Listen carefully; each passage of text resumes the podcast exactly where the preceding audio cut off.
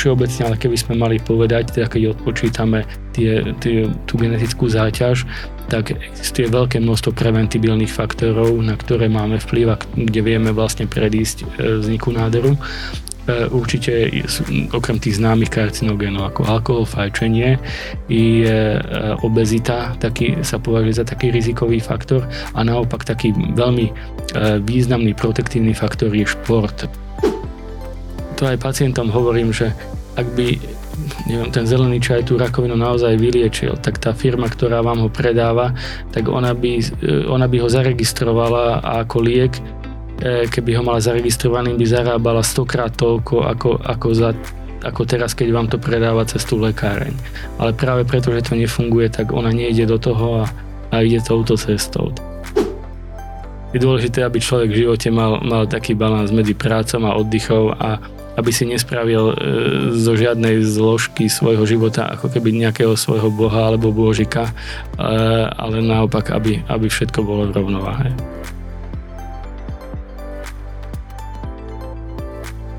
Pekný, príjemný deň, milí poslucháči. Moje meno je Simona Hanová a vítam vás pri počúvaní ďalšej epizódy podcastu Na rovinu o podnikaní.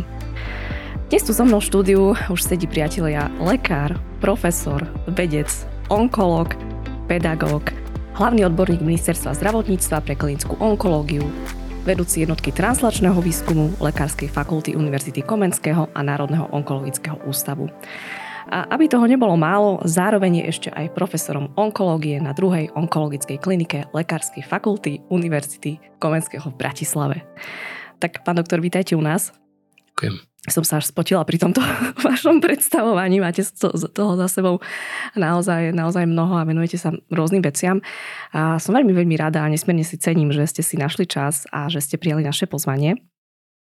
A ja sa tak klasicky vždy na úvod pýtam našich hostí, že ako sa dnes máte alebo s akou emóciou, prípadne očakávaniami dnes prichádzate dnes bol v práci pomerne kľudný deň, takže celkom takou príjemnou, ako nebolo to dneska nejaké veľké naháňanie sa.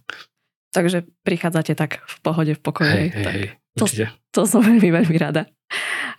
Ja som už v úvode vymenovala, čomu všetkému sa vyvenujete, ale poďme tak trošku na začiatok. Aká bola vlastne vaša cesta za profesiou lekára, onkológa? Dá sa to nejako stručne, alebo asi ani nie? No, možno aj hej. Ako k medicíne ma do určitej miery priviedli aj rodičia, ktorí boli teda obidvaja uh, zubní lekári. A v podstate bolo to také viac menej prirodzené, že nebolo to nejakou násilnou cestou. E, asi ma to možno aj podvedome nejak inšpirovalo a mám pocit, že ani počas gymnázia nejak veľmi som neroz, nerozmýšľal nad nejakou inou prácou ako, ako prácou lekára. A prečo práve onkológia? To ma lákalo to, že vlastne jednak je to niečo, čo je e, stále neprebádané a vlastne stále tie výsledky liečby, e, aspoň určite keď som bol dieťa, e, boli veľmi, veľmi neuspokojivé, takže v podstate to bola možno aj taká výzva, že, že skúsiť niečo s tým, ako keby robiť také možno detské naivné sny a vlastne toto asi v tom zohralo svoju úlohu. A podarilo sa to teda? Keď, keď nie, niečo prebádať a zmeniť a ako vo svete určite áno. Čo sa týka mojej osoby, tam by som bol podstate skeptickejší. Akože určite nejaké veci sa podarili. E, možno aj posunúť nejaké poznatky, ale určite nie, nie v takom zmysle, ako, ako dieťa človek o tom sníval. Ale vy zase predsa máte množstvo ocenení a naozaj, že to, čo robíte, e, ja by som asi nebola úplne taká skromná, ale k tomu, o tom sa ešte porozprávame. Vy ste študovali vo Viedni, v USA a rozhodli ste sa potom priniesť získané poznatky na Slovensko. Keď porovnáte možno štúdiu medicíny na Slovensku a v zahraničí, v čom vidíte hlavné rozdiely? Tak to na upresnenie, ako lekárskú fakultu som skončil na našej univerzite Komenského, na lekárskej fakulte a potom také ďalšie vzdelávanie po skončení som absolvoval tam, kde ste spomínali. Mm, ja si myslím, že tá úroveň tej lekárskej fakulty, aspoň v mojich časoch určite bola veľmi dobrá a o tom svedčí aj to, že človek, keď sa dostal do toho zahraničia, nemal nejaký zásadný problém ako keby zapojiť sa do ich systému. či už úrovňou vedomostí, ale aj úrovňou tých praktických schopností, ktoré, ktoré sme získali vlastne na našej lekárskej fakulte. Dokonca si dovolím tvrdiť, že v niektorých veciach som mal ako keby možno aj väčšie vedomosti alebo väčšie zručnosti ako kolegovia v zahraničí. Takže napriek tomu, v akej situácii sa nachádzame, si myslím, že tá úroveň je stále ešte pomerne, pomerne dobrá.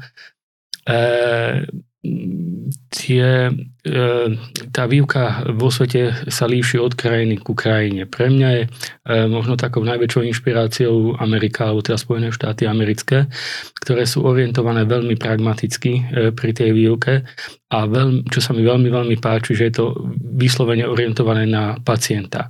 Dokonca aj skúšky, keď robia z teoretických disciplín, napríklad z biochémie, kde sa preberá, neviem, Krebsov cyklus, tak vlastne aj každá jedna enzymatická reakcia v tom cykle e, sa neučí ako nejaká izolovaná teoretická vedomosť alebo nejaký izolovaný chemický vzorec, ale vždy je to spojené s nejakým symptómom pacienta, s nejakým konkrétnym klinickým stavom.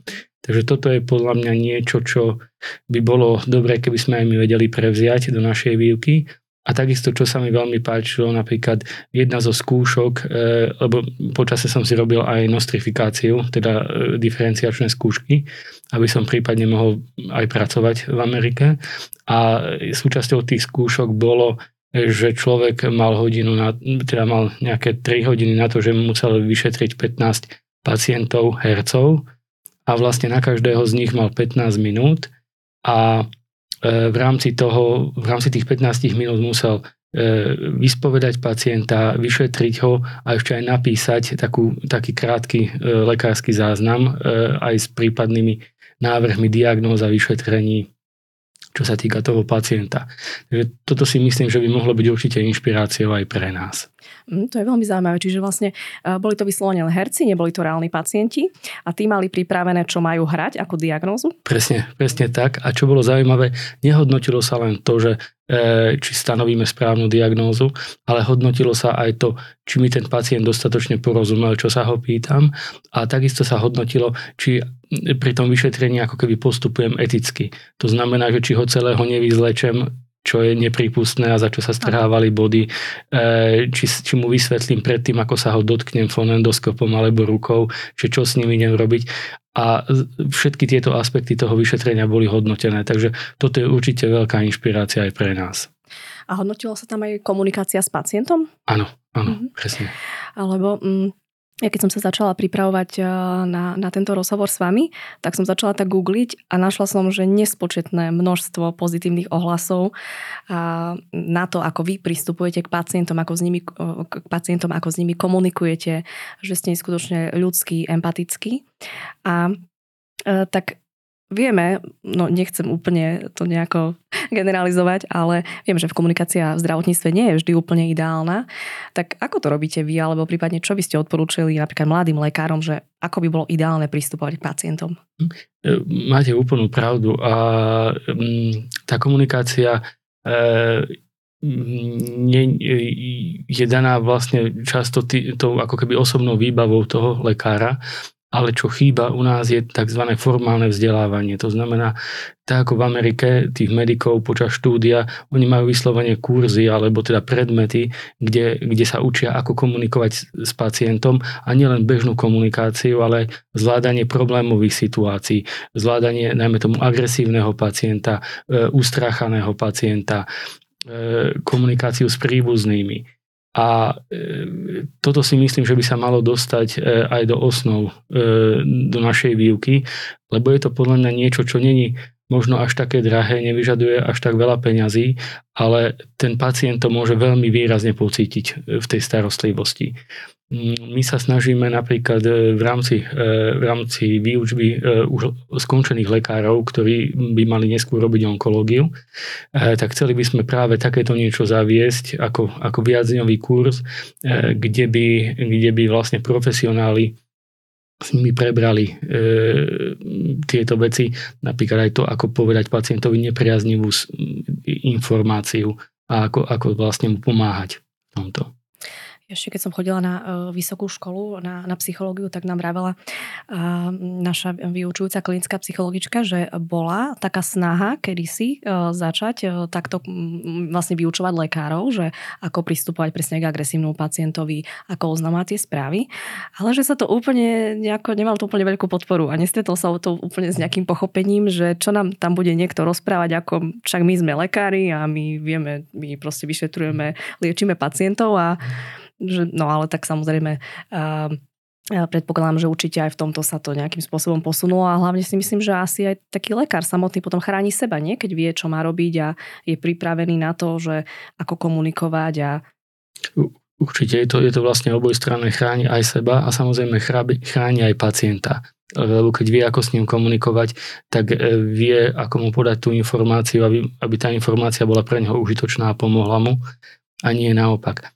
E, v Amerike dokonca robili e, výskum, lebo tam vieme, že je súkromné zdravotníctvo a e, vieme, že mm, právnici zarábajú aj na tom, že, že zažalujú potom lekárov za, za problémy starostlivosti.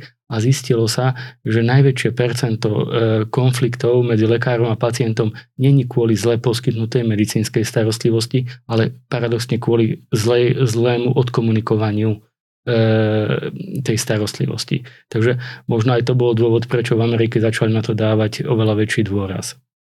Tak verím, že sa to postupne aj u nás nejakým spôsobom uh, ustáli alebo usídli a, a stretne sa to s porozumením, ale na druhej strane sú potom zase aj pacienti, že akokoľvek lekár milí, tak uh, sú nejakí nervózni, nahnevaní a proste im to je úplne jedno, hej, že a prídu a sú agresívni a tak. No. To je pravda, ale práve v tomto má byť, nehovorí sa to ľahko a všetci sme ľudia, e, vrátane mňa, ale práve preto by mal byť ten, ten lekár, e, ten profesionál, lebo on netrpí v danom momente ťažkosťou a mal by byť schopný ako keby sa odosobniť.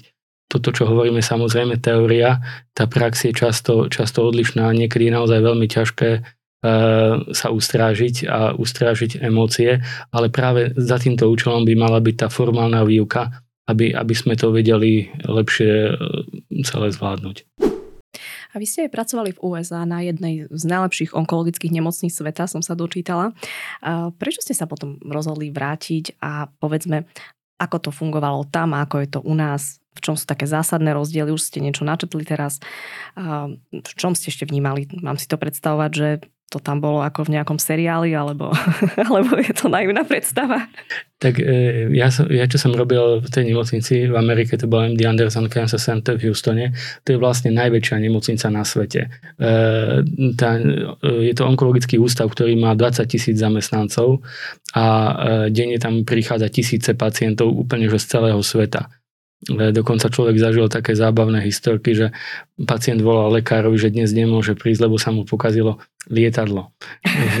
takže, takže naozaj to, to, sa, to sa nedá vlastne s nami ani porovnať. A e, je to vlastne aj v rámci Ameriky najlepšia onkologická nemocnica, e, ktorá je fantasticky zorganizovaná, E, kde vlastne tá, tá starostlivosť o pacienta je, je úplne komplexná e, po každej stránke. Mňa čo najviac inšpirovalo, alebo čo bolo také, čo som sa snažil potom preniesť aj na Slovensku, je prepojenie e, tej starostlivosti medicínskej aj s výskumom. Tam prakticky e, každý pacient bol zaradený do niekoľkých výskumných projektov, e, kde vlastne sa skúmali všetky, všetky možné aspekty čo toho onkologického ochorenia, liečby eh, od, hovorím, od diagnózy až po starostlivosť do vyliečeného pacienta. Takže eh, ono porovnávať to s nami sa asi nedá, ale takisto si povedzme otvorene, že ten ústav sa dá ťažko porovnať aj s mnohými najlepšími nemocnicami, dajme tomu v Nemecku alebo vo Francúzsku. Takže, takže to je, to je niečo, niečo ako keby z tohto hľadiska neporovnateľné. Prečo ste sa potom rozhodli vrátiť, keď, keď to bolo tam také super? Bolo to skôr ako z takých osobných dôvodov, ale, ale čo sa týka tej práce, tak to bolo naozaj také, že človeka to veľmi motivovalo a, a potom bolo obdobie na Slovensku, kde som opakovane rozmýšľal, že či som spravil dobre, alebo či sa nemám vrátiť. Hm. Keď ste to už trošku načetli, tak aká je podpora vedy a výskumu na Slovensku? Ako, ako je to, aký je aktuálny stav? Podpora samotnej vedy na Slovensku je, je nedostatočná, ale to sa týka aj v podstate, povedzme si otvorene, aj školstva, zdravotníctva na jednej strane mediálne alebo vo verbálnej rovine každý deklaruje, aké je to dôležité, aké dôležité sú inovácie, ako to posunie ten štát, ale keď to potom sa pozrieme alebo premietneme do tej praktickej roviny, tak zistíme, že tá, tá podpora je, je veľmi, veľmi mizivá. E, ak môžem načrtnúť také hlavné problémy, ktoré, ktoré ja vidím, hovoríme stále o tom, že nám unikajú mozgy, že treba dotiahnuť e, tých vedcov, ktorí odišli zo zahraničia späť na Slovensko. Bohužiaľ nikto nerieši tých vedcov, ktorí sú na Slovensku. E, ja sa cítim viac lekár ako, ako vedec. Mm, pre mňa robenie vedy je niečo, čo ma baví, ale, ale primárne to, čo ma, nechcem povedať tak vulgárne, ale to, čo ma živí, ale, ale to, čo je moja hlavná náplň práce, je vlastne teda medicína, to je starostlivosť o pacientov. Ale e, keď si zoberieme vedca, ktorý je naozaj ktorý je vlastne závislý od, od robenia tej vedy, od svojich vedeckých výsledkov, tak tá situácia je diametrálne odlišná. Ale e, pričom títo veci, neviem, na Slovenskej akadémie vied, e, po finančnej stránke e, sú veľmi, veľmi zle zaplatení. Ale oni tiež chcú mať rodinu, tiež chcú mať deti, chcú niekde bývať a toto sa vôbec, e, toto vôbec nie reflektované. Takže toto, toto je jeden z takých veľkých problémov, ktorý si myslím, že by sa mal, mal riešiť, lebo potom často dochádza k tomu, že vo vede sú buď ľudia, ktorí majú nejaké iné finančné zázemie a môžu tam fungovať, alebo, alebo sú to čistí nadšenci, ale na pár nadšencoch nevieme vybudovať E, sa nedá žiadny systém vybudovať. E, poznám napríklad generáciu veľmi šikovných e, vedcov, asi odo mňa o nejakých 10 rokov starších, ktorí boli úspešní, boli na špičkových pracoviskách v zahraničí, ale keď sa vrátili domov, lebo chceli sa vrátiť, každý skončil v nejakej farmaceutickej firme alebo v privátnom sektore, lebo tá veda na Slovensku by ich neuživila. Takže toto vidím ako keby jednu skupinu problémov a druhá skupina problémov sú, sú granty. My stále nemáme e, granty pre e, mladých vedcov e, na rozvíjanie myšlienok alebo na otestovanie myšlienok. Takisto mnohé grantové výzvy nie sú pravidelné. Ministerstvo zdravotníctva vyhlási grant, potom 4 roky nič a potom možno za 4 roky zase 2 roky po sebe vyhlási. Takto sa nedá kontinuálne nič budovať. A tretí problém, ktorý vidím, je e, problematika verejného obstarávania, ktorá je možno dobrá, keď chceme vysúťažiť, neviem, najlacnejší kancelársky papier, ale keď ideme súťažiť e, prístroj, ktorý je jediný na svete a v podstate nemá alternatívu, ale my kým ho vysúťažíme, tak v zásade e, už je neaktuálny, lebo medzi tým už tá veda sa posunula ďalej a používajú sa iné prístroje, tak takto nemáme byť šancu konkurencia schopný. Ako príklad uvediem, v rámci jedného projektu sme 2,5 roka čakali na vysúťaženie chemikálií. E, keď je tá konkurencia vo vede je obrovská, takže ak, ak my takýmito umelými spôsobmi si, si e, znížime tú štartovaciu plochu, tak ťažko budeme konkurovať svetu. Áno, po formálnej stránke sme splnili zákon, E, bolo to na papieri e, modrým perom podpísané, nie čiernym, neboli tam tri bodky alebo dve bodky, takže určite ten kontrolný úrad bol veľmi spokojný. Ale tu, že sme vyhodili s prepáčením 10 e, tisíce eur, lebo v čase, keď sa to zrealizovalo, už ten výskum bol neaktuálny, to ten kontrolný úrad vlastne tamto nikde nefiguruje. A to, toto si myslím, že je niečo, čo by sa malo zmeniť aby keď v podstate ste aj na ministerstve zdravotníctva, tak prezentujete tam mm, napríklad aj tieto veci, tak stretáva sa to s pochopením, alebo stále je to také, že a však nejak dobre veda, alebo ako to vyzerá v reáli, lebo uh, na, na vonok, uh, ja z toho, čo vnímam, tak sa to prezentuje, áno, treba podporovať vedu, ako ste aj vyspomínali, samozrejme, ale ako vás počúvam, asi realita je trošku niekde inde. Presne, ide o ten problém e, toho neprepojenia. Jedna, jedna vec, čo sa rozpráva a druhá vec, či nad, potom nasledujú reálne kroky. Lebo reálne kroky sú uvoľnenie peňazí, zmena zákonov, zmena vyhlášok tá verbálna podpora je stále a kontinuálne, keď si otvoríte internet alebo média, tak stále chceme podporovať vedu, ale, ale tie konkrétne kroky tam chýbajú. Ja som v úvode aj spomínala, sme sa rozprávali, že naozaj vy ste získali množstvo ocenení za svoju prácu. A dokonca prezidentka Zuzana Čaputová vám udelila významné ocenenie Rad Ľudovita Štúra druhej triedy za mimoriadne zásluhy o rozvoj Slovenskej republiky v oblasti vedy, najmä v oblasti onkológie. Čo to pre vás znamenalo, toto ocenenie, alebo ako ste sa cítili? Čakali ste niečo také, alebo... Tak priznám sa, nečakal som to, ale ako určite sa človek cítil dobre, však každý je z nás asi rád, keď ho ocenia a keď, keď človeka ocení prezidentka, tak e, určite e, si to človek určite váži a, a teší sa z toho.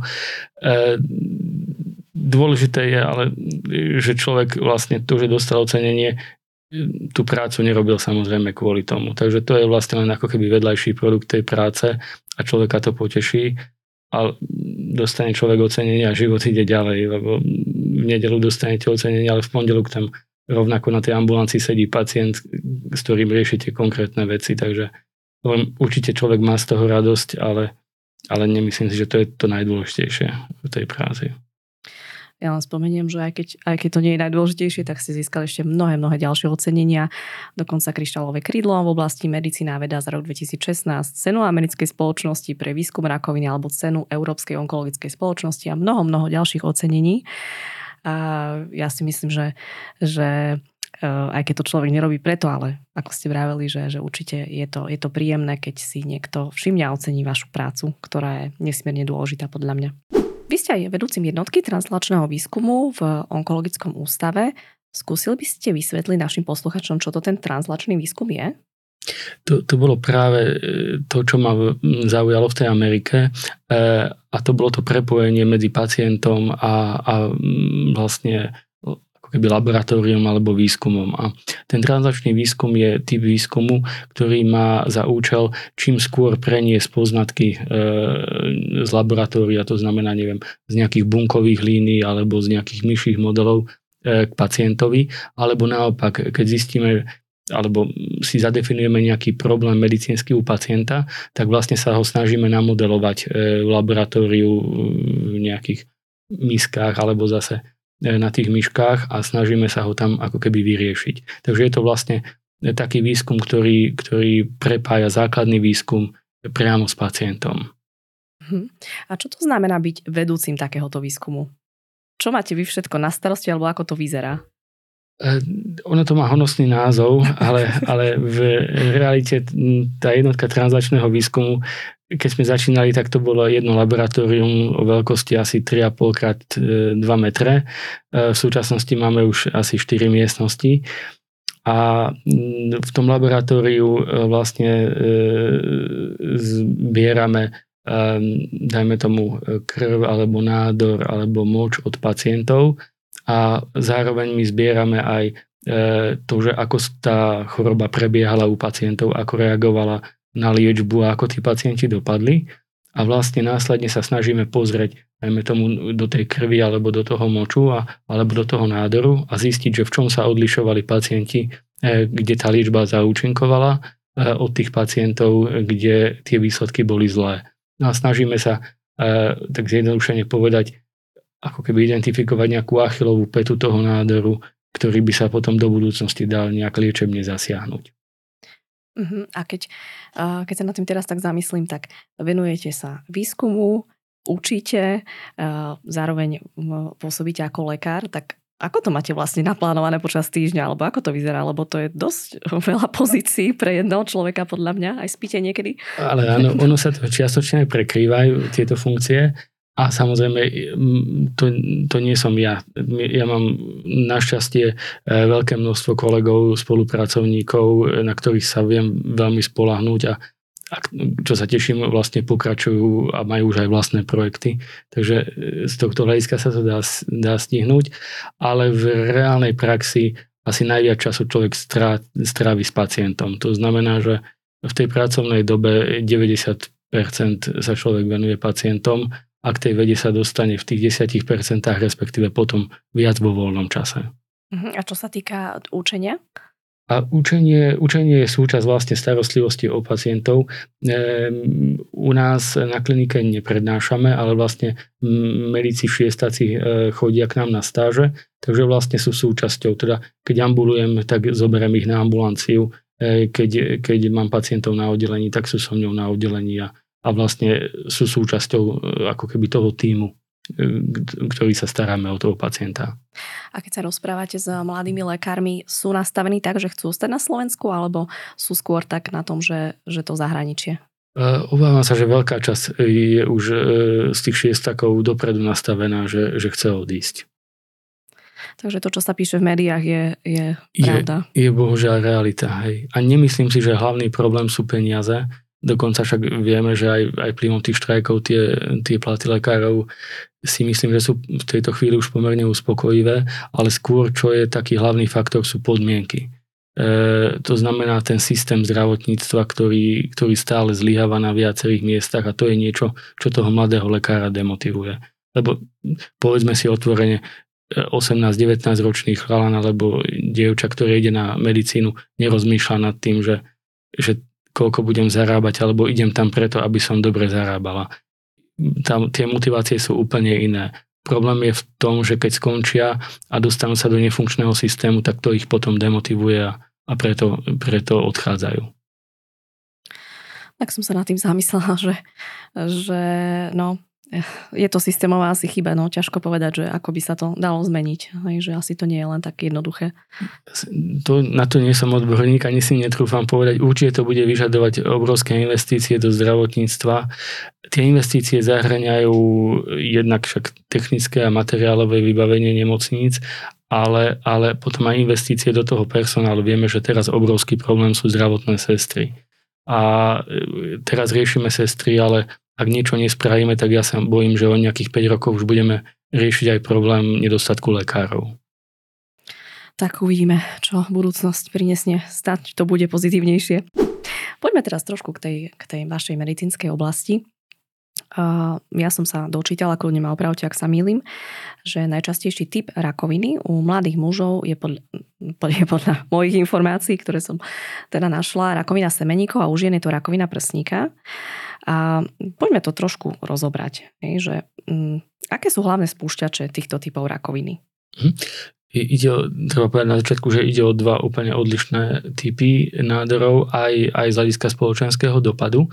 E, nádory semeníkov sú najčastejší nádor u mladých mužov medzi 20. a 40. rokom života, ale zase, aby sme nestrašili poslucháčov, e, tak, Lebo nás hlavne počúvajú v takejto kategórii. Hej, tak ich incidencia, teda výskyt na Slovensku je e, pomerne malý.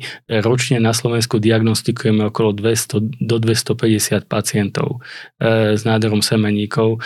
To znamená, tá incidencia je naozaj veľmi, veľmi malá.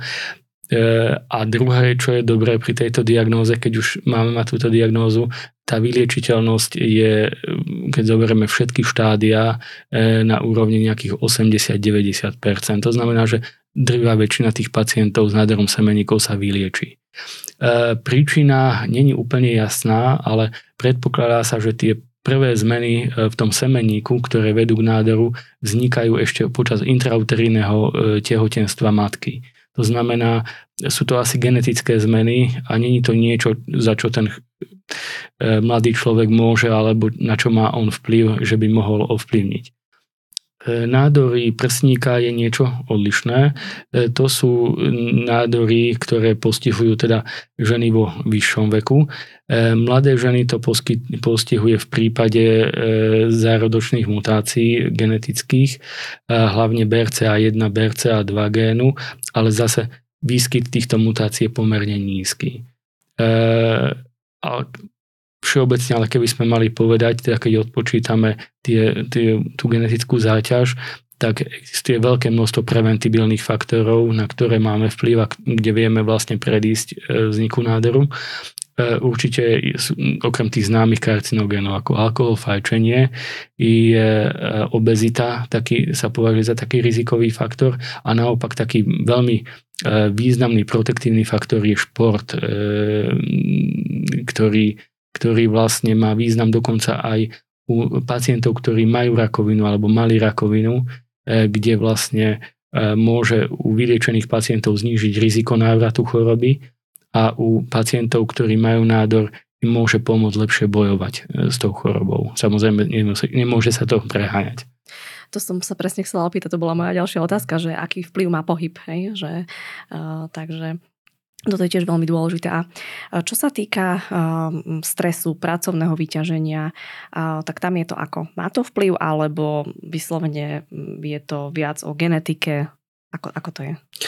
toto nikto úplne že presne nevie, lebo ide o to, že ako merať stres, alebo čo je vlastne stres, že je veľmi ťažké ho zadefinovať a takisto je veľmi ťažké kvantifikovať ten stres, že, že kde je tá hranica, že jedna jednotka stresu alebo 10 jednotiek stresu a, a to, toto nemáme, nemáme zadefinované. E, určite stres e, není, nič, nič pozitívne, mm, lebo pri strese sa nám jednak e, zvyšujú e, mnohé hormóny ako katecholamíny alebo kortikoidy, ktoré môžu mať buď e, efekt na potlačenie imunity, ktorá, ktorá potom nemá času alebo kapacitu bojovať, napríklad s nádorom, alebo e, vylúčujú sa teda e, katecholaminy, ktoré, e, ktoré môžu stimulovať rast nádorových buniek ale treba povedať, že toto je pomerne neprebádaná oblasť. Je totiž možné, že nejaká určitá nízka dávka stresu môže naopak zaktivizovať ten organizmus a naopak, keď sa to preženie, tak vlastne ten systém sa začne, začne zlyhávať a, a výsledkom je napríklad rakovina alebo v prípade, že pacient má nádor, tak ešte horší priebeh. A čo by ste odporúčali poslucháčom, ktorí nás teraz počúvajú? Aké preventívne opatrenia môžu napríklad robiť, hej? že okrem toho, že majú chodiť na pravidelné preventívne prehliadky a mať dostatok pohybu a čo najmenej stresu, aj keď je to náročné v tejto dobe, čo ešte? Napríklad a obmedziť samozrejme škodlivé látky ako alkohol, fajčenie. Ešte je to strava, strážiť si hmotnosť, e, určite e, ovocie, zelenina, to sú také, také veci, na ktoré oni majú, majú vplyv. E, v Amerike boli robené také zaujímavé štúdie v podstate do určitej miery sa to týkalo práve tohto stresu u vyliečených pacientov, kde, kde vlastne pacientkám s nádorom prsníka po skončení liečby doporučili, ak boli veriace, tak aby, aby absolvovali alebo chodili na adoráciu, to znamená také rozjímanie e, e, v kostole pred Božím telom, alebo keď neboli veriace, tak potom nejakú meditáciu a predpokladá a zistilo sa, že tie ženy, ktoré to pravidelne začali praktizovať, tak e, mali nižšie riziko návratu ochorenia, teda vo vyššom percente potom zostali vyliečené. A vysvetľuje sa to e, tým, že vlastne tá meditácia alebo adorácia e, mení pomer medzi E, sympatikom a parasympatikom. Sympatikus je práve ten stresový, stresový systém a parasympatikus je práve ten systém, ktorý človeka ukludňuje a, a tá meditácia vlastne posunula tú rovnováhu v prospech toho parasympatika, teda v prospech toho, toho kľudu a predpokladá sa, že toto mohlo k tomu prispieť. Mm, to je, to je zaujímavé, že vlastne aj, meditácia. A počúva nás teraz, e, myslím si, že porovnateľne veľa žien aj, aj mužov, uh, tak ja mám taký pocit, že sa dosť často hovorí o nejakom aj samovyšetrovaní, hej, že hlavne som, som to vnímam ako tému už žien, asi však aj preto, že som žena, ma to triafa, ale čo sa týka mužov, ehm, ja som počúvala vašu ehm, prednášku, aj kde vlastne moderátor bol, myslím, že Jano Gordulič a tam ste to vlastne vysvetľovali a bolo to celé také akože úsmevné. Skúsite to možno vysvetliť, že kedy si už môže ehm, vlastne muž všimnúť, že asi niečo nie je úplne OK? Čo, čo sa týka nádorov teda semeníkov, tak tie semeníky sú pomerne dostupné e, samovyšetreniu, takže tá diagnostika by mohla byť pomerne jednoduchá. V princípe e, ten človek nemusí byť lekár, ale e, mal by poznať svoje telo a mal by vedieť, že či niečo je mimo toho, čo, čo tam matá alebo čo tam cíti dlhé roky. Takže ak niečo zaznamenám, a netýka sa to len semeníkov, ale hoci čoho, čo je mimo, mimo moje normy alebo mimo mojich bežných ťažkostí, určite je to dôvod, aby som, aby som to začal riešiť. Čiže všímať si svoje telo a, a neignorovať to a ísť radšej skôr ako potom, keď už je vyslovene neskoro. Lebo mám pocit, že čo sa týka mm, rakoviny prsníka, sú celkom veľké kampáne na to, všetké behy, pochody a kadečo, ale čo sa týka vlastne mm, u mužov rakoviny semeníkov, tam nemám až taký pocit, že by nejako veľmi sa až o tom hovorilo. Je to dané ale tou incidenciou, že, že tých pacientov je málo a, a tým, že tie liečebné výsledky sú až tak dobré, tak možno, možno nechcem povedať, že ich zbytočné strašiť, ale, ale proste kým tu máme, máme nádory ako plúca, e, prsníky, e, hrubé črevo, E, ktoré postihujú veľkú časť populácie a takisto e, tým screeningom alebo tou prevenciou ich vieme včas odhaliť, tak asi treba tie peniaze a tie kampane nasmerovať na toto. Ehm, čo sa týka ešte toho hrubého čreva, prečo je tak vysoký výskyt na Slovensku proti iným krajinám? E, predpokladá sa, Slovensko má veľmi vysoký výskyt nádorov hrubého čreva a nádorov pankrásu a predpoklad, a nie je to len typické pre Slovensko, ale v zásade pre túto oblasť Maďarsko, e, do určitej miery Česko, Polsko a vysvetľuje sa to stravou. Že proste tie, tie naše typické jedlá, klobásy, údeniny. E, e, tak, a do toho ešte, ešte v tejto oblasti alkohol, tvrdý, e, fajčenie, že všetky tieto faktory na tom, na tom zohráva, teda sa podpisujú. Tak už, už mi to dáva zmysel, že prečo. Poďme teraz do tej medicínskej oblasti uh, trošku ďalej. A samozrejme ste vravili, že, ne, že aby sme nestrašili, ešte sa k tomu vrátim, aby sme nestrašili posluchačov, verím, že nikoho nevystrašíme týmto našim rozhovorom, čo sa týka rakoviny uh, semeníkov, takže, uh, takže tak, ale myslím si, že o tom treba hovoriť. Uh, ja by som sa vás chcela ešte popýtať, alebo zaujímalo by ma, vy ste totižto autorom, ale aj spoluautorom viacerých patentov. A skúsili by ste vysvetliť, že ako sa vám ich podarilo získať, v čom spočívajú, koľko ich vlastne je, lebo stále som našla nejakú inú informáciu, keby ste to nejako vedeli objasniť. Podávali sme 5 patentových prihlášok a e, myslím si, že tri boli schválené ako slovenské a dve ako, ako medzinárodné. E, ten prvý patent e, vznikol ešte počas pobytu v tej Amerike a vlastne týkal sa novej metódy na detekciu e, cirkulujúcich nádorových buniek. To sú teda tie nádorové bunky, ktoré sme sa snažili zachytiť v krvi a vyvinuli sme vlastne novú metódu, ktorou sme identifikovali nový podtyp nádorových buniek, ktoré sme potom charakterizovali a čo ma prekvapilo, však vlastne bolo to po polročnom pobyte v Amerike, e, sme teda mm, zistili, že asi to vychádza a teda sme schopní tieto nádorové bunky detegovať. A oni tam vlastne hneď mali e, v tej nemocnici patentových pracovníkov, ktorí e, jedného dňa vlastne prišli do nášho laboratória, sme im to odprezentovali, a vlastne všetky tie ďalšie kroky, tie právne a administratívne vlastne za nás spravili a už nám len povedali, že patent je schválený po nejakom čase a, a bolo to pomerne, pomerne jednoduché. Mm, potom po návrate na Slovensko e, sme ešte s jedným e, kolegom zo Akadémie vied, pánom doktorom Kocifajom, e,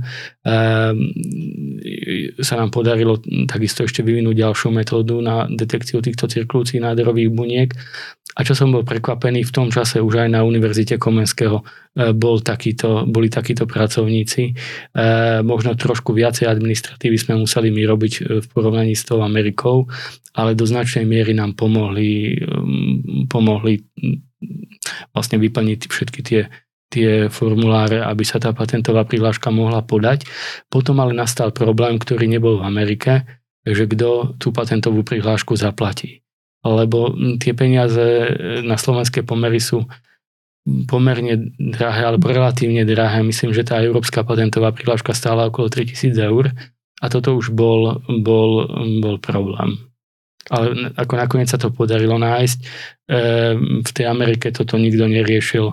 Jednak kvôli tomu, že tá nemocnica alebo tie univerzity boli hodnotené podľa počtu patentov a takisto taký druhý faktor, ktorý tam zohrával úlohu, tam bol pomerne veľký, e, veľký biznis s tými patentami. To znamená, že tá univerzita e, niektoré patenty si nechala, iné vlastne sa snažila predať a vlastne za získané peniaze ďalej rozvíjala výskum. Takže toto tam z tohto takého podnikateľského hľadiska tam to bolo tak oveľa lepšie e, vytvorené.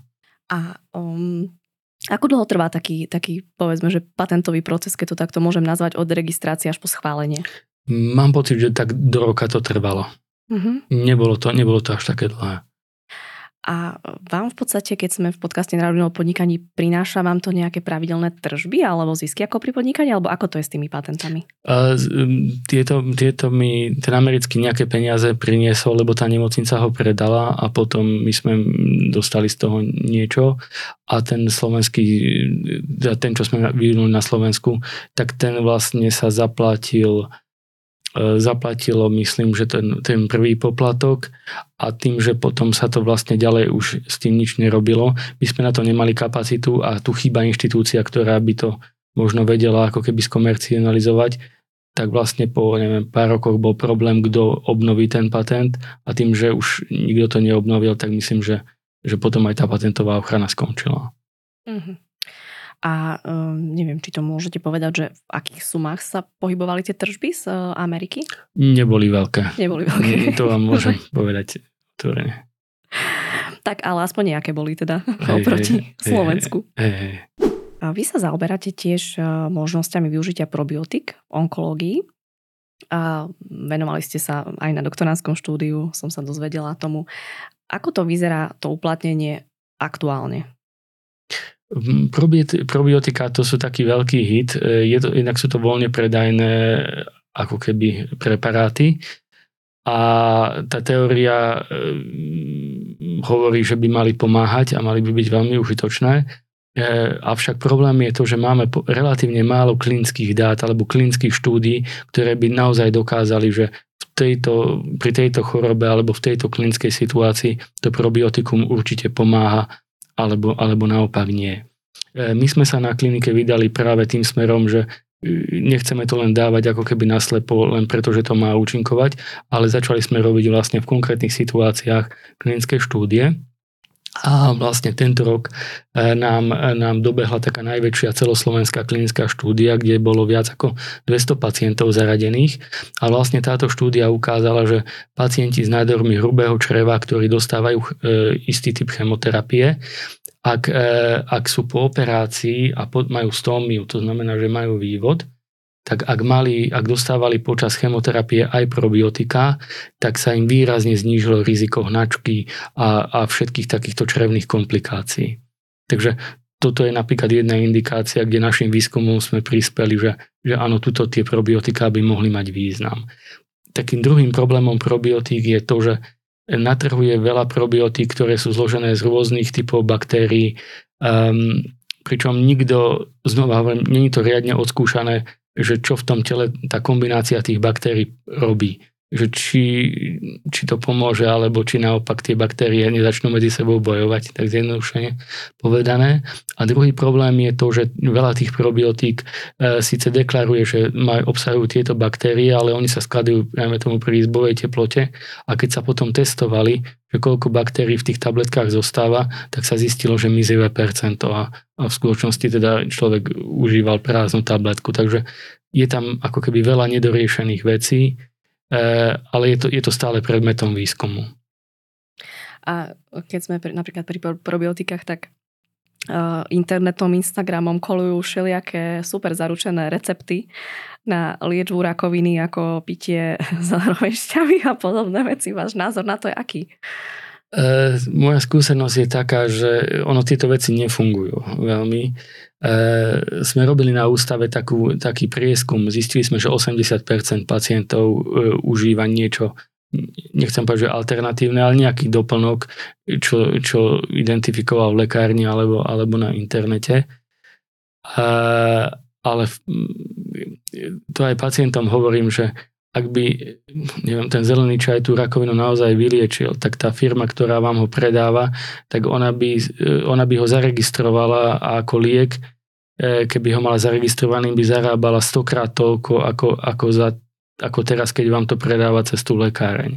Ale práve preto, že to nefunguje, tak ona nejde do toho a, a ide touto cestou. Takže som trošku skeptický v tomto ohľade. A prečo myslíte, že ľudia majú tendenciu skôr sa nejakým spôsobom, alebo nejak, aj až 80% ľudí veriť nejakým alternatívnym spôsobom ako naozaj tým klasickým metodám? Mm, je to dané tým, že ten človek chce mať pocit, že aj on spravil všetko, čo bolo v jeho silách.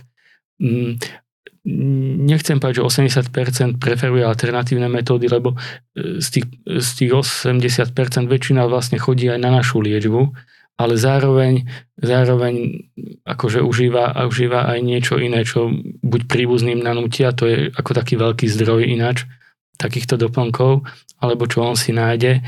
V tej situácii, keď má vlastne strach, že ako dopadne s tou liečbou, tak sa snaží ako keby zvýšiť si svoje šance akýmkoľvek spôsobom. E, veľká časť tých vecí je buď neutrálna, že vlastne nespraví s tým človekom nič. E, čas je taký, že môžu mať trošku podporný efekt, ale čas je aj taký, ktoré môžu škodiť. E, škodiť tým štýlom, že vlastne môžu interagovať s liečbou. E, môže sa síce pacient mať lepšie, že môže mať nižšie nežadúce účinky tej liečby, ale môže to byť práve spôsobené tým, že ten, ten doplňujúci preparát zníži účinnosť tej liečby a tým pádom aj samozrejme nežadúce účinky budú nižšie. Takže zase takisto im hovoríme, ak niečo chcete užívať, e, informujte o tom svojho lekára, aby vám povedal, že áno, toto je bezpečné, keď chcete môžete to brať, alebo nie, toto je nebezpečné a, a od tohto radšej preč. A stretávate sa aj s tým, že a vám povie nejaký pacient, že napríklad e, bol za nejakým, povedzme, človekom, nechcem to nazývať, že šarlatánom, ale za niekým bez vzdelania, alebo naozaj na Instagrame sú všelijaké profily, ktoré naozaj tí ľudia nemajú žiadne vzdelanie na to a vám vyliečia rakovinu pomocou všelijakých mastičiek a kvapiek. Stalo sa vám to niekedy? Stretávam sa aj s tým, treba povedať ale, že veľká časť tých ľudí, ktorá ide k týmto alternatívnym liečiteľom, oni k nám ani neprídu. Takže my, ja reálne percento ani neviem z tohto hľadiska posúdiť, lebo ku mne sa nedostanú. Čas z nich potom príde, keď je už veľmi zle a keď pochopia, že, že to nefungovalo. Taký ešte možno väčší problém a etický vidím, že v takých veciach, že aj na Slovensku som sa s tým nestretol, ale v zahraničí a aj vo vyspelom zahraničí e, existujú také alternatívne kliniky, e, ktoré pacientovi ponúknú e, za veľmi veľké peniaze, bavíme sa o 10 tisícoch eur, imunoterapiu alebo nejakú ako keby liečbu zázračnú bunkovú, a pričom vieme, že my ako lekári vieme, že je to podvod, lebo e, nikde taká liečba není schválená, žiadne štúdie neprebehli. Keď tých ľudí náhodou my kontaktujeme z tých kliník, že dobre, môj pacient tam chce ísť, stojí to toľko to, ukážte mi, aké máte výsledky liečby. Väčšinou tá komunikácia skončí z ich strany a, a vlastne prestanú s nami komunikovať. Takže to, ja to nazývam takou obchodom, obchodom s nádejou a, a je to také veľmi neetické. Nedávno som zachytil prípad, kde na takejto zahraničnej klinike povedali tým, tým rodičom, teda to, nie rodičom, ale tomu pacientovi, že, že kľudne si to môže, môže zaplatiť a keď na to nemá, však nech zorganizuje zbierku. A keby išlo liek, kde vieme, že pomáha, tak samozrejme je to úplne iná situácia, ale, ale toto, je, toto je také neetické. A prečo ešte myslíte, že, že tie klasické spôsoby liečby sú takým postrachom, strašiakom, čo sa týka onkológie? Je to dané aj tým, že v minulosti e, tá, pod, e, tá podporná liečba e, bola obmedzená. To znamená, že neboli, dajme tomu, účinné lieky proti vracaniu a tí pacienti vlastne po chemoterapii naozaj bolo zle čo viem ešte od môjho predchodcu, e, že čas pacientov, ktorí k nemu chodili v tom období, keď ho náhodou videli v televízii, v momente, momente mali podmienený reflex a išli vracať, lebo, lebo vlastne mali to tak e, spojené tú osobu e, cez tú chemoterapiu s, tou, s tým vracaním alebo s takýmito ťažkosťami. Samozrejme, v súčasnosti tá situácia je podstatne lepšia ale takisto treba otvorene povedať, aj súčasná liečba má veľa nežiadúcich účinkov a takisto tie výsledky liečby e, závisia od diagnózy k diagnóze, závisia od štádia k štádiu. E, sú diagnózy, kde aj v metastatickom štvrtom štádiu vieme pacienta vyliečiť a naopak diagnózy, kde aj keď to zachytíme, dajme tomu v prvom a druhom štádiu, to riziko, že tá choroba sa vráti napriek agresívnej liečbe je pomerne veľké.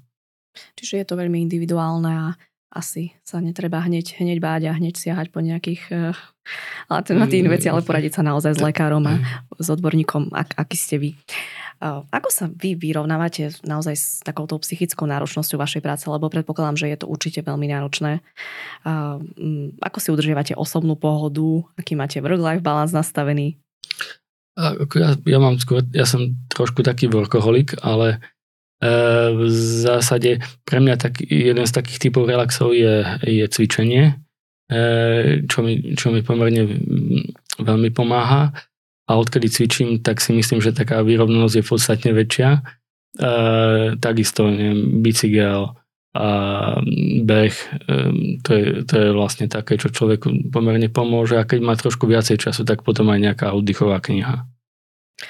A um, už ste nejakým spôsobom, ste, nechcem povedať, že ste si zvykli vo vašej práci, alebo stáva sa vám občas, že naozaj je to tak pre vás náročné, že, že, že vám je až tak ťažko niekedy, alebo v tej práci, alebo, lebo tie príbehy musia byť naozaj rôzne, alebo už ste takí, že sa dokážete nejakým spôsobom odosobniť ako treba povedať otvorene, že do značnej miery človek sa asi, asi dokáže viac odosobniť, respektíve keď sa staráte o toho pacienta, e, často ako keby nemáte času riešiť to, že čo s tým pacientom bude, neviem, za, za rok, za dva roky, ale riešite ten aktuálny problém, ktorý s ním máte. A vlastne tým, že sa zacielite na tú, na tú, na tú súčasnosť, tak vlastne vás to aj chráni e, pred tým, pred tým negatívnym ako keby dopadom e, v tých situáciách, keď, keď vlastne medicínsky viete, že, tá prognoza asi nebude dobrá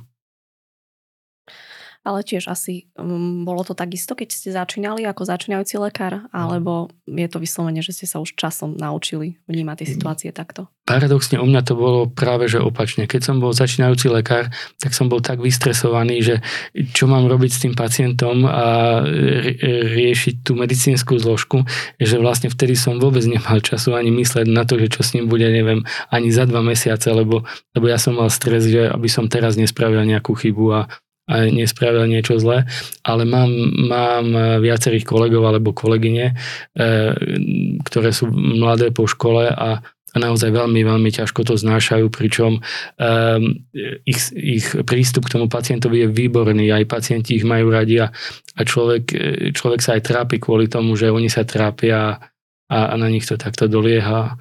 Asi, asi každý z nás si v tomto potom musí nájsť ten, ten balans. A máte ešte možno na záver nejaké také typy na knižky alebo podcasty pre našich poslucháčov, možno aj nejaké také, čo sa týka preventívnej oblasti, alebo možno čo vy teraz čítate, ste spomínali, že dobrá kniha mimo vašej medicínskej nejakej, ktorá si čítate bežne? Ja som bol teraz na dovolenke a, čítal, som, čítal som knihu od školského spisovateľa Kronina a Citadela. Takže toto môžem určite poslucháčom odporučiť. Je to, je to veľmi, veľmi, veľmi pekná kniha. Ehm, nebudem hovoriť obsah, aby som im to, aby som im to neprezradil, ale keby mali chuť, e, tak určite. A teraz aktuálne čítam e, od Louisa Bromfielda ehm, Nastali dažde. To je kniha, ktorá sa odohráva niekde v 30 rokoch v Indii a takisto viac neprezradím. Všetko dáme do popisu, aby si mohli posluchači prečítať. Mňa to tiež zaujalo, pozriem sa, o čom to, o čom to bude. A máte ešte nejaký odkaz na záver pre našich poslucháčov? To je naša taká záverečná stále rubrika, respektíve moja. Čo by ste možno chceli odkázať, alebo... Som vás zaskočila teraz. Ale úplne. Ste si neprečítali obsahu kostru, ale nesrandujem. Ale nie, čo ja si myslím, ale to sa netýka medicíny, ale podľa mňa všetkého, že je dôležité, aby človek v živote mal, mal taký balans medzi prácou a oddychom a, aby si nespravil e, zo žiadnej zložky svojho života ako keby nejakého svojho boha alebo božika, e, ale naopak, aby, aby všetko bolo v rovnováhe. Tak to ste veľmi pekne povedali. Ďakujem vám za rozhovor, naozaj za nespočetné množstvo informácií užitočných, ktoré ste priniesli a taktiež ďakujem aj za vašu prácu. Ďakujem pekne za pozvanie. Našim dnešným hostom bol dnes lekár, vedec, onkolog Michal Mego. Ďakujeme, že nás počúvate, sledujete a ďakujem aj spoločnosti ProSite, že vytvorila projekt na rovinu, vďaka ktorému vám môžeme prinášať rozhovory z oblasti biznisu, lifestyle, technológií, psychológie a vedy. Počujeme sa opäť o dva týždne. Do počutia.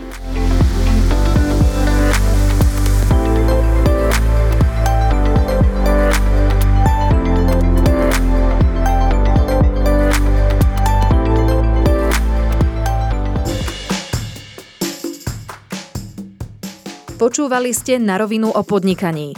Dvojtýždenný podcast spoločnosti ProSite Slovensko.